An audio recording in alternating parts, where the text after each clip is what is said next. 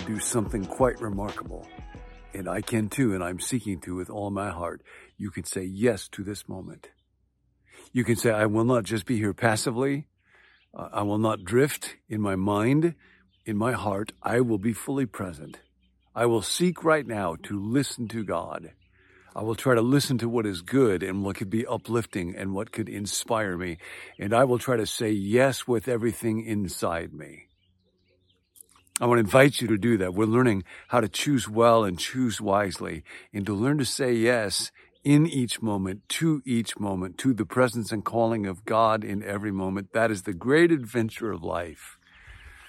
Teacher on this is uh, the Swiss physician Paul Tournier. Here's what he writes. This is page 175 of The Meaning of Persons. The other day, he says, I saw again an elderly maiden lady. Brief word here. This book was written, I don't know, 70 years ago. We would not use that kind of language today. Part of the wisdom of learning how to read old books is learning what to look past and how to not read with chronological snobbery and recognize if I were in that day, I would probably use language like that person does who has undergone and is still enduring very great suffering, but whose life is full of the radiance that comes from a personal attachment to Jesus Christ. Each time she comes to see me, I discover in her, in spite of the limitations that age and ill health impose upon her, some new maturity, some new fruit of her life with God. When quite young, she lost her fiance in tragic circumstances. At one blow, all her joyous hopes of a home, husband, children crumbled away. And a hundred plus years ago, for a woman in that society, uh, that would have been even more self-limiting and defining than it would be in our day. Her faith upheld her, but the wound never healed. Now she tells me that through prayer, she has come to see how, in her trial, she had shut up her heart against life she had said no to the life that was denying her so much. Do you not think, she adds, that it's possible that that attitude compromised my health and my vitality? Tournier goes on, do not misunderstand me. Her life has been a fruitful one. Fruitful in personal contacts and in spiritual children. And yet what she tells me now has an arresting ring of truth about it in the intimate dialogue that she has with her Lord, a new spring of life has welled up and overflowed the dam of her affliction. A new spring of life is overflowing the dam of her affliction. She has been able to listen to the divine voice and reply to it. To say yes to God is also to say yes to life even if it is a maimed and crippled life. It is to turn from the negative to the positive, for the call of God is positive. Many people identify the voice of God with the voice of conscience but it goes far beyond that. The voice of God is not heard only in reproof. And when he does reproof, it is to call us to liberation and action. He calls, he sends, he gives a purpose to life. He moves us and thus awakens us at the deepest level. God called Amos, the insignificant herdsman following his flock. God takes him out of his old, limited, automatic, automaton, reflexive life and makes him a prophet before the people and the king introspection, self-contemplation would never have led Amos to discover his person. He reveals it as he answered God's call.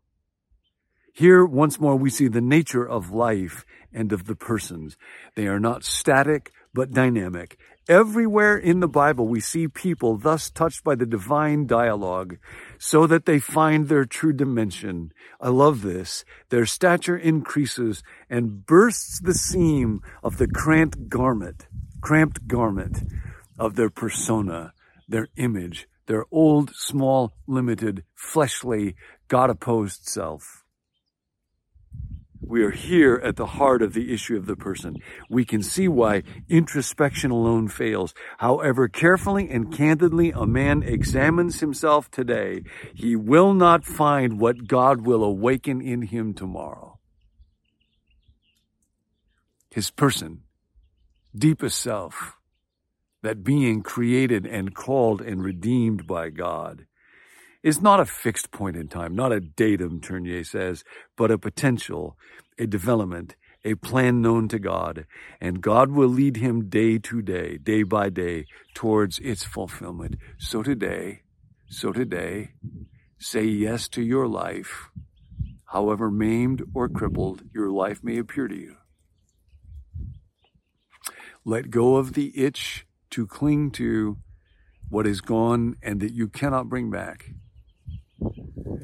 I have a close and intimate relationship with my skin doctor because my skin always has one issue or another. I was with him today. And one of the problems was I have this tremendous itching going on in my scalp. I don't need to say any more about it than that. But he had a prescription for me. And I'll tell you what it wasn't. It was not scratch real good just keep scratching that itch as good as you can because one day that itch will be satisfied and you will be okay. Now, there is hope for me, but it will not come by scratching the itch that will never be satisfied. It will only come, that, that itch cannot be satisfied. It can only be healed. And there is a kind of medicine, there's a kind of therapy for it where eventually it will recede. I will never be able to scratch it into satisfaction, um, but it will begin to ebb so that I can feel other feelings, better and nobler and truer feelings. Let go of what is no longer and cannot be. tell you part of why this is so meaningful to me. Um, also today, I went to a place where for the last several years, when I think about it, or on the few occasions that I might go there, it just brings me lots of sadness. But I found today I was there with a good friend and it was a beautiful day and I have been doing lots and lots of work around this and today it gave me great joy to be there. And to be able to let go of what is gone and will not come back, but to be filled with joy and gratitude at the goodness of so many moments. And I found myself just driving around, going to a few different primary sites, primary spots that had been painful for me and just blessing. And I was so grateful. And then Nancy and I met there and we talked and we prayed and it was so good to be able to say yes to the life that I have now, not the life that I thought I would be, a life that misses some things that I wish I would rather not missing, but it is my life. It is my calling. This is what I say yes to. And you can do that. I can do that each moment, each day. Say yes today. Make that your word as often as you're able to say yes today to the people in your life. When you are at work, when you are at home, when you are with a friend, when a thought comes up, when somebody asks for a favor, when somebody requests you to run an errand, or there's some good thing that you, today, when you can enjoy something, when something good could come along and you could just stop and look at it and listen to it and see God's presence in it. Today, yes to life, yes to you. I was talking to a very good friend of mine today, and he was telling me about how uh, recent days have been filled with worry, particularly because, as you may know, the economy has been very volatile, and he was watching the money that he had invested shrink down and tempted to get worried about that. And then uh, his wife has been helping to give um, rides to a woman who uh, is just getting a driver's license, is here from another country, who has no money in the bank and is getting on. And so what my friend did was to go in with another person and buy a car for that woman. And they're actually setting up in the benevolence fund of their church an account so that when that woman is able, she will pay it back into that fund and then they will buy a car for somebody else with that. And then they'll pay it back and it will go on and on and on. And it's a strange thing when I look at myself, when I look at my world, when I look at problems, inflation, loss, whatever it is, I can just get crippled and want to say no to that problem, to that economy, to that maimed and crippled life.